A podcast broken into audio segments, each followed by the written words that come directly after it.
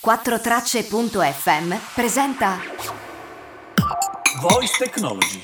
Voice Technology. Tutto quello che dovresti sapere sulla Voice Technology, Voice Revolution e Voice Branding. Scoperte di oggi e scenari di domani. Con Alessio Pomaro, uno dei massimi esperti di Voice Technology in Italia. Voice Technology. Oggi parliamo di nuove tecnologie a supporto dei brand e ho invitato una persona con un'esperienza davvero incredibile sia in ambito tecnico ma anche in quello del management e della guida di un'azienda. Il suo percorso è un viaggio pazzesco tra l'Italia, Stati Uniti e ritorno. Dalla laurea in ingegneria elettronica presso l'Università di Ferrara all'incontro con il professor Leonard Kleinrock, che viene definito il padre di Internet. Da un lavoro in una startup alla chiamata di Steve Jobs per realizzare la prima applicazione aziendale in assoluto per il lancio dell'App Store. Dai 15 anni in Salesforce nel team dei fidati consiglieri di Mark Bainoff al ritorno in Italia come CEO di OverIT. Un vero e proprio gioiello italiano con più di 20 anni di esperienza nel campo delle soluzioni di Field Service Management e a breve scopriremo cosa significa. È con noi Paolo Bergamo.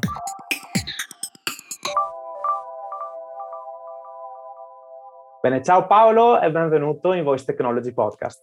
Ciao Alessio, molto felice di essere qui con te oggi. Inizierai da dove ci siamo lasciati, ovvero dal tuo bellissimo contributo per il mio libro sul tema Voice Customer Experience. Quindi la voce applicata produtt- alla produttività per migliorare e velocizzare i processi. Quale sarà il futuro di questo connubio secondo te? Certo, ehm, faccio magari un pochino così una, un preambolo per chi non mi conosce. Sono una persona che ha lavorato tantissimo nell'enterprise software, quindi con l'obiettivo di costruire le piattaforme software che poi le aziende utilizzano per implementare i propri processi eh, interni e anche con i propri processi di customer experience. Okay? Eh, questo è un pochino come, eh, come, lo penso io. Se ogni volta che esiste una nuova disruptive technology come il voice, il, l'obiettivo di chi fa enterprise software è proprio quello di trasformare quella disruptive technology in una piattaforma facilmente configurabile. Ok, questa è una cosa.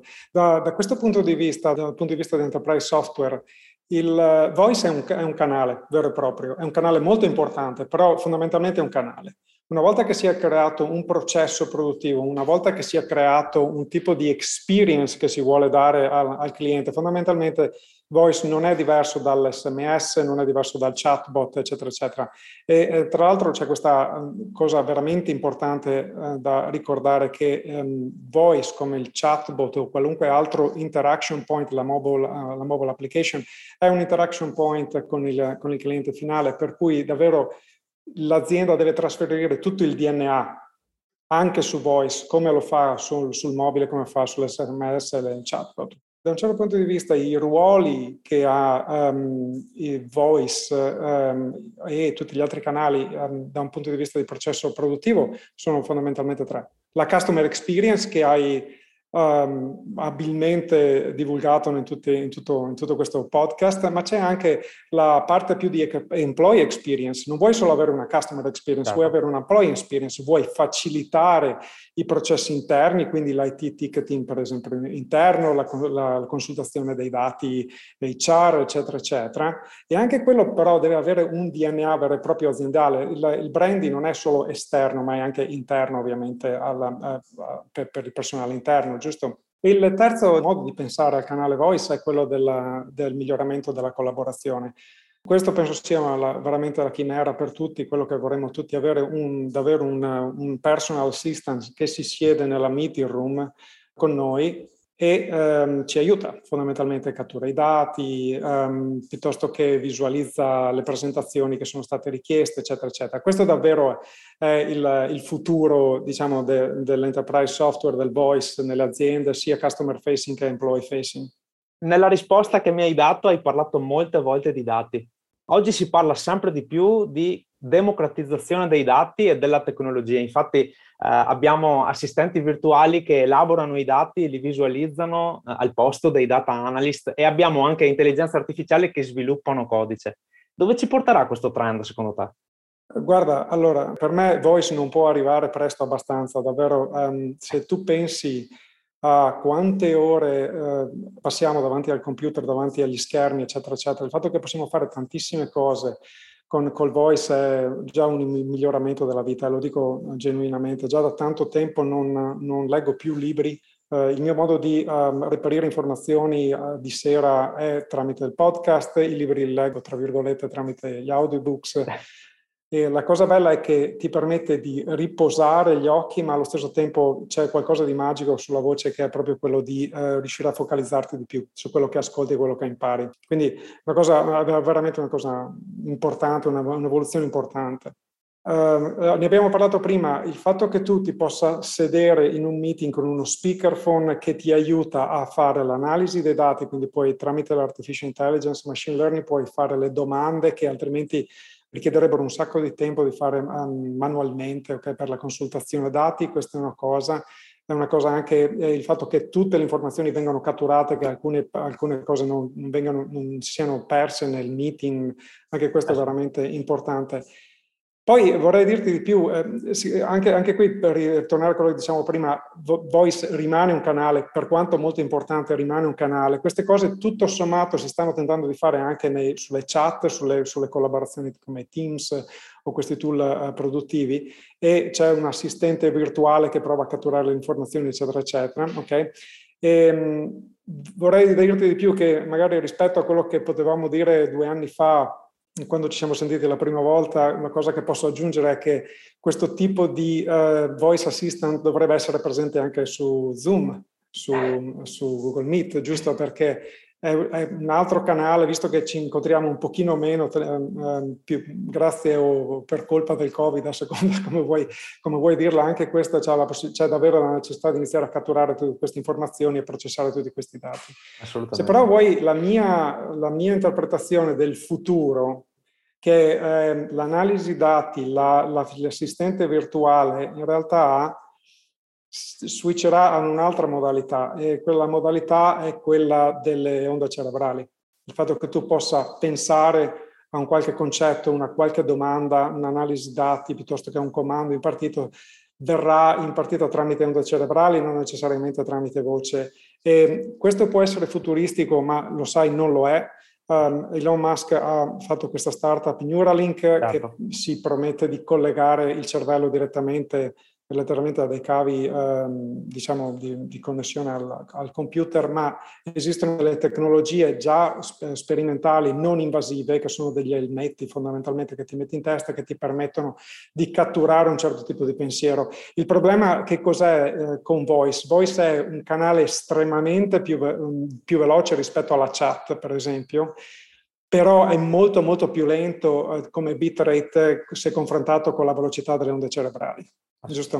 Quindi sì, l'evoluzione, sì. l'evoluzione, all'inizio sarà quella di impartire ordini e poi magari consumare il risultato tramite voice e poi alla fine probabilmente riusciremo a trasferire direzionalmente le informazioni il nostro cervello ai sistemi intelligenti e con, anche con un risultato eh, che poi di risposta al, al cervello e se pensiamo che ci sono già dei problemi di sicurezza e di etica in, questo, in, questo, mondo di voice qui, immaginiamo allora, però ci arriveremo pian pianino. Infatti. ok. Vorrei cambiare totalmente scenario, ma forse no, eh, perché sei eh, da poco tornato in Italia come CEO di OverIT, che è un'azienda che è leader nel settore del Field Service Management. Ecco, vorrei partire proprio da qui eh, per sapere se ti spieghi in maniera semplice cos'è il Field Service Management e di cosa si occupa chiaramente. Guarda, ho avuto la fortuna di uh, entrare in contatto col Field Service Management uh, cinque anni fa e mi sono davvero innamorato. È una, uno di quei campi del, del, corporate che sono mission critical, in cui c'è una, veramente una, un, un'esigenza estrema di precisione, puntualità, ottimizzazione dei sistemi. Fammi, fammi raccontare che cos'è Field Service Management. Um, a me piace raccontarlo in questa maniera qui. Tu pensa a tutte le cose che succedono nel momento in cui tu accendi un interruttore della luce. Tu dai per scontato che la luce si accende, ma c'è una complessità di architettura dietro questi sistemi che è veramente pazzesca. C'è il, il cavo che arriva in, al, palo, al palo dell'alta tensione, poi ci sono i trasformatori, poi c'è tutta la distribuzione che arriva fino alla, alla centrale elettrica che, che, genera, che magari è idroelettrica, che ha delle turbine, eccetera, eccetera. Capisci cosa voglio dire? Ci sono degli accumulatori, eccetera, eccetera. Questo è un sistema architetturale estremamente complicato che però tutte le volte che tu um, accendi l'interruttore compi un, compi un miracolo, letteralmente. Ora, l'architettura in sé è una è una parte veramente difficile e complicata, ma c'è anche un'altra parte che è quella della manutenzione. Okay? Questi sistemi sono mission critical e non possono andare fuori uso fondamentalmente, o diciamo se vanno fuori uso diventa drammatico per tantissime persone. E come sai, qualunque sistema, per quanto tu l'abbia disegnato bene, abbia fatto l'architettura bene, cosa succede? Si deteriora, giusto? Certo. Quindi il compito del field service management è, quella, è, quel software che ti permette di gestire al meglio questi sistemi in maniera tale che riesci sempre in maniera proattiva, molto spesso, a fare della manutenzione, della riparazione in maniera tale che i sistemi non si fermino. Oppure, anche dall'altro punto di vista, per altri sistemi che non sono mission critical alla stessa maniera, è quello di riuscire a andare ad intervenire tempestivamente a riparare qualcosa. Okay? Quindi potrebbe essere la centrale elettrica uh, di, di, produzione di energia fino a magari qualcuno che viene a ripararti un guasto a casa che è un pochino meno critico. Okay? Ci sono tre filoni del field service. Uno è quello di, dell'asset management, che è appunto tenere traccia chi ha riparato cosa, quando, con che livelli di garanzie, eccetera, eccetera. C'è la parte completamente estrema che è la parte di ottimizzazione delle risorse in campo, devi mandare il tecnico giusto più vicino con le, con le, competenze necessarie per riparare quella cosa, con, gli, con le parti di ricambio necessarie per quella, per quella, riparazione. E poi c'è la parte, diciamo, di eh, mobile empowerment, praticamente queste persone devono avere una, un dispositivo mobile con i dati, con accesso ai dati, con la possibilità di catturare tutte le informazioni necessarie per compiere il loro lavoro. Questo è un pochino il field service. E se posso dire un'altra cosa, non si applica solamente alle cose più tecniche come le centrali elettriche o la, la presa di casa, si, um, si, si, applica anche alle tubature del gas, ma si applica anche per esempio a dei, dei sistemi come ACI che ti vengono a riparare uh, l'auto, molto più in emergenza piuttosto che programmato, però eh, arrivi anche a utilizzare lo stesso identico software Nell'assistenza medica domiciliare, dove in realtà non, la cosa in difficoltà non è una cosa, ma è una persona e comunque devi fare, devi mandare il, il dottore, l'infermiere giusto, qualificato, con le medicine giuste, eccetera, eccetera. Tutto questo è field service management. Molto, molto interessante mm. e immagino che ci sia un livello di tecnologia altissimo. Infatti, quello che volevo chiederti è quali sono le nuove tecnologie che si applicano a questo settore e e tornerei anche alla voice technology per capire come si innesta.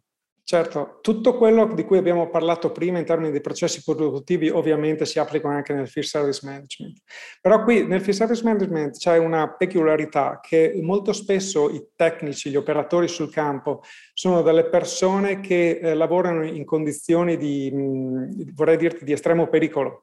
Per esempio potrebbero scalare i pali della luce certo. piuttosto che le tubature, piuttosto che le piattaforme petrolifere, eccetera, eccetera. Questo richiede tantissima attenzione e onestamente parlando sono tecnici che hanno già tanti tool, no? tanti, di, tanti, dispositivi ne, nelle loro mani per fare le riparazioni e cose del genere, per cui è, rimane assolutamente necessario avere, c'è la, la, c'è la necessità di avere un, un, dispositivo intelligente che li aiuta nel loro lavoro, ma allo stesso tempo li lascia le mani libere. Okay? E se ci pensi, c'è un'altra tecnologia che sta aprendo, uh, sta, sta varcando no? nell'industria, che è quella dell'augmented reality, virtual reality, augmented reality.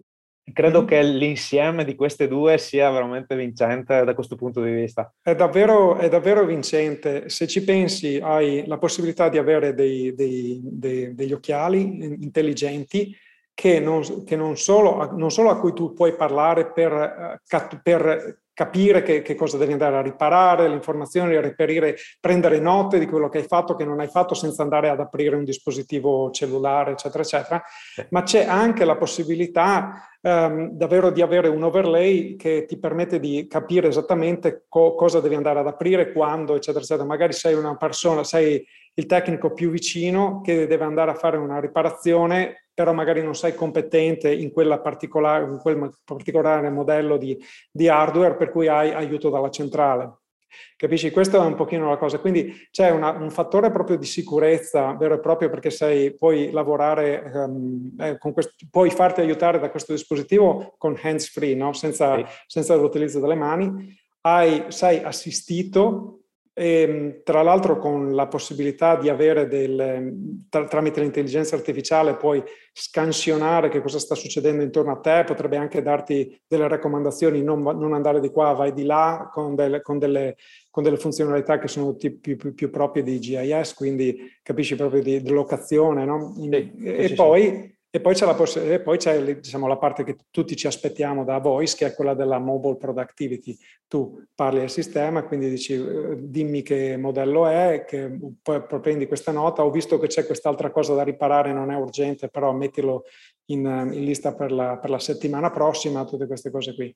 Questo è un pochino dove sta andando il mondo e una delle cose di cui sono, sono molto fiero um, di Over IT è che abbiamo un prodotto che fa esattamente questo che si chiama Space One, un prodotto altamente innovativo che ormai da, da qualche anno quella, uh, su cui l'azienda lavora e sta, si sta veramente uh, aprendo un mercato a sé stante.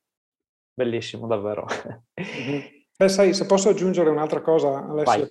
Field Service Management è um, il crocevia delle, delle disruptive technology del futuro. Quando pensi alla manutenzione, um, diciamo, um, proattiva, no? cerchi di capire quando qualcosa um, sta per rompersi in maniera tale che lo rimpiazzi prima della rottura, eccetera, eccetera, stai parlando di IoT, quindi Internet of Things e sensoristica. Stai parlando di machine learning per, esattamente per lo stesso motivo e stai parlando di augmented reality e anche voice. Sono tutte le... Cioè, veramente, Field Service è veramente il crocevia delle disruptive technology del futuro, secondo me. Bene. Ecco, solitamente in conclusione faccio una domanda sul futuro, ma siccome ne abbiamo parlato dall'inizio, stavolta vorrei parlare di passato e arrivare al presente. Infatti vorrei approfittare eh, della tua bellissima storia professionale che io conosco, eh, perché vorrei chiederti se ce la racconti e per chiederti eh, che consiglio daresti a chi pensa di avere delle idee vincenti. Eh, guarda, ehm, sono, mi reputo davvero persona fortunata, ho lasciato eh, l'Italia quasi 20 anni fa, um, sono entrato nel gruppo di ricerca di, sono, sono, laureato in ingegneria elettronica, poi ho fatto il dottorato in, in ingegneria delle telecomunicazioni, eh, sono entrato nel gruppo di ricerca di Leonard Kleinrock, che è il professore che ha fatto internet, è la persona che ha avuto l'idea della commutazione a pacchetto e poi ha chiesto i soldi al DARPA per fare la rete ARPANET, poi la storia la conosci, eh, anni bellissimi a UCLA, all'Università di Los Angeles, um, mi sono avventurato nel, nel mondo delle startup in cui abbiamo fatto il primo tool, vorrei dirti, la, la, prima volta che è stato fatto il Salesforce Automation Software sul BlackBerry, su un dispositivo mobile è stata, diciamo, l'azienda, la nostra azienda di Los Angeles, poi è stata acquisita da Salesforce, che sai è un, colo, un colosso della, del software mondiale del CRM, eh, in cui ho, ho, fatto 15 anni di esperienza a, a Salesforce, ho, avuto, ho il fiore all'occhiello di essere stata la prima persona a fare la, una app sull'App Store, uh, contattato da Steve Jobs per, uh, appunto perché aveva visto diciamo, il lavoro che avevamo fatto con, sul BlackBerry, sul Palm Trio ed era stato veramente impressionato in maniera uh, positiva di questa cosa. È stato per 15 anni a Salesforce, nel, negli ultimi, nel 2017 ho avuto la fortuna di creare una nuova business unit che era quella di Field Service, di cui sa- credevo di sapere qualcosa, ma non sapevo, col senno del poi non sapevo assolutamente niente ed è stato un mondo in cui mi sono assolutamente innamorato. È un mondo reale, è un mondo di estrema innovazione, è un mondo mission critical, è, un mondo, è, è quel mondo che ci permette davvero di vivere una vita agiata anche se ce ne dimentichiamo, se ci pensi. Gli effetti del field service sulla vita di tutti i giorni sono estremamente importanti, sia dalla parte tecnica, dal punto di vista umano, come dicevamo prima, sull'assistenza medica, capisci? È veramente, è veramente bellissimo. Certo. E poi ho avuto contatto con, con questa azienda di uh, Over IT, che è un gioiello italiano vero e proprio, un gioiello del nord-est, con delle soluzioni veramente innovative, veramente di punta, ancora proiettate al futuro molto di più di altre aziende più strutturate, se, se mi permetti di dire. E, um, un po' volevo um, condividere le mie esperienze, le mie conoscenze um, con, con l'Italia in cui secondo me c'è estremamente c'è, c'è, estrema competenza, c'è tantissima voglia di volontà e um, questo qui per me era veramente le stelle allineate. Una, cercavano un italiano che avesse esperienza di field service e che avesse esperienza di crescita um, in, in, aziende con, con estrema crescita, eh, non, non, ho, non, ho, potuto dire no, non so come dirti no. Mi sono trovato la notte davvero a pensare a tutte le cose che potevano essere fatte e ho preso questa decisione Immagino. di entrare in Italia dopo vent'anni e sono veramente, veramente contento. Però lasciati anche il consiglio che daresti. Scusa, eh... sì. Scusa. No, guarda, um, con la questione del poi, il consiglio quando tu hai un, una buona idea è creare il team giusto. Lo dico davvero. Quando tu hai una buona idea, non è che perché hai una buona idea l'idea si, si verifica, ok? O, sia, o, o, ha successo, eccetera, eccetera. Molto spesso le idee sono sbagliate. La, ci sono mille, le startup che hanno successo sono, hanno spesso iniziato con un'idea completamente diversa e poi hanno sono riuscito a convergere alla, ad un'idea che ti permette di vincere il mercato, insomma quello che, che stai andando di fare. Okay? Dov'è che sta la differenza tra quelle che hanno fallito e quelle che invece sono riuscite a fare questa conversione? Sono nell'execution. Secondo me il successo di un'azienda è 20% una buona, la buona idea e 80% execution. Perché quando hai un team che, si, che mette in piedi che sa mettere in piedi un'architettura, che sa mettere in piedi dei processi, che, ha, che pensa in, in, in, maniera innovativa e riesce a mettere a terra le idee che ha, se anche l'idea è sbagliata, poi riesce a curvare. Ma se tu hai quattro ruote della macchina, ognuna delle quali va in direzione diversa perché, non, perché l'execution non è il forte dell'azienda, tu puoi avere la migliore um, idea del mondo ma non arrivi da nessuna parte. Quindi paradossalmente que- questa è la cosa, foca- focalizzati su sulla execution, focalizzati su delle persone che hanno esperienza su mettere a, mettere a terra delle, delle, idee. Questa è una cosa che non, non, smetterò mai di dirla a tutti. E ci sono dei ruoli che sono più tipicamente portati magari a della gente giovane con tante buone idee, che ha conoscenza del, dell'innovazione specifica, magari proprio le persone di prodotto, okay? che sono un pochino più vicini a un certo modello di utilizzare la tecnologia, eccetera, eccetera. Ma quando parli di marketing, quando parli di vendite, ecco che vuoi affidarti con le persone un pochino più di esperienza. Quelle ti permettono di mettere a terra uh, delle cose che tipicamente chi ha, chi ha, le idee, magari da giovane, non, non, sa esattamente farle bene. Quindi è sempre un bilancio tra gente con, tanto, con tanta esperienza e bilancio con, con, con, gente che ha tante buone idee e porta tanta innovazione. Grazie di cuore del tempo che mi hai e ci hai dedicato e dei tuoi preziosissimi concetti. Grazie Alessio, è stato un piacere. Ciao.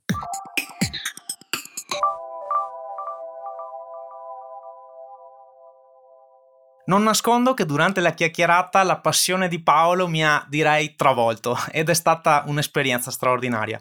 Ho provato a fare il consueto takeaway oggi in 6 punti. 1. La voice technology è un interaction point con il cliente, come lo è l'applicazione mobile, il chatbot, l'SMS, eccetera. Per questo è fondamentale che i brand si orientino a trasferire anche sul voice tutto il loro DNA. 2. Gli ambiti in cui opera la voice technology da un punto di vista produttivo sono tre. La customer experience, l'employee experience per il miglioramento dei processi interni e il miglioramento della collaborazione. E quest'ultimo rappresenta il futuro della voice technology nell'enterprise software e nelle aziende. 3. La voce rappresenta un'evoluzione importante, ti permette ad esempio di acquisire informazioni riposando gli occhi, ma l'aspetto magico è che ti permette di focalizzarti maggiormente sui contenuti. 4. Uno sguardo sul futuro degli assistenti virtuali non può non includere il passaggio ad una nuova modalità di interazione, ovvero le onde cerebrali. Futuristico? Prova ad approfondire i progetti di Neuralink. La voce è un canale estremamente più veloce della scrittura però a sua volta è molto più lento delle onde cerebrali. 5. Per quanto riguarda il Field Service Management, i tecnici che fanno gli interventi hanno sempre più bisogno di sistemi intelligenti che li assistano in modalità hands-free. Voice technology e realtà aumentata sono tecnologie perfette per queste esigenze. Possiamo dire che il Field Service Management rappresenta un crocevia per le disruptive technology del futuro. Infatti mette insieme IoT, machine learning, realtà aumentata, voice technology. 6. Qual è la differenza tra le startup di successo e quelle che hanno fallito? L'execution. Dietro ad un successo di un'azienda c'è per il 20% una buona idea, ma per l'80% una buona execution. Quando hai una buona idea, devi creare il team giusto con un grande equilibrio tra queste componenti. Come sempre attendo feedback e messaggi attraverso le piattaforme podcast, YouTube e le applicazioni vocali.